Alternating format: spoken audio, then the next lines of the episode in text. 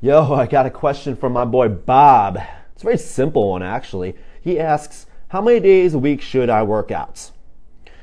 Um, this is a loaded question because he didn't give me any details about his fitness goals. However, I could probably answer the question pretty easily, even if I don't know what his goals are.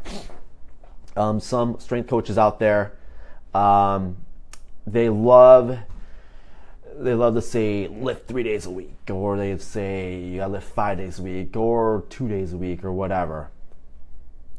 I'm a big advocate of workout every day. Are you working out balls to the wall, high intensity every single day?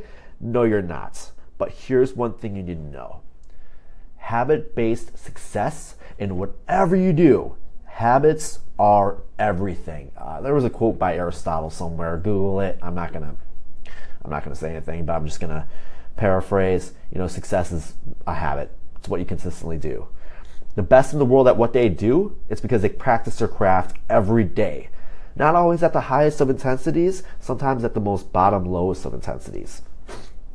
And even some things about these people, when they're not even part of their craft, let's let's say let's give uh, examples like Gary Vaynerchuk, who's a big social media CEO, um, Richard Branson, you all know who he is in the business world. They all work out every day because they believe if they want some sort of result, they got to work towards it every single day. So I, I looked into uh, Gary Vaynerchuk's trainers and stuff, and they vary the intensities and vary the modalities of the workout, but they make it according to Gary's request, which is every single day, no exceptions. That's how these high level performers treat everything in their life every dang day. Just at least a 1% increment of improvement, if not just some level of maintenance to say that, yes, we're still going towards this goal. So, just as a sample template, a lot of my clients here at FFC, they live, they do strength training about three days a week. Some of them do four, and then we do what I call recovery cardio in between each lifting day, which is pretty much anything you want to do. Recovery cardio could be just taking a walk. It could be mind body stuff such as yoga or Pilates.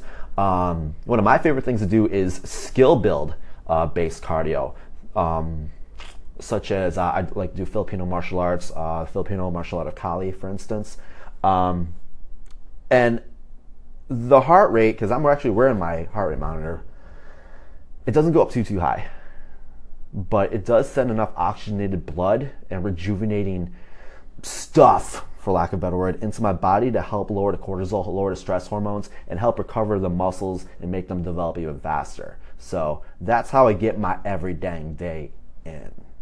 So hopefully that answered the question for you.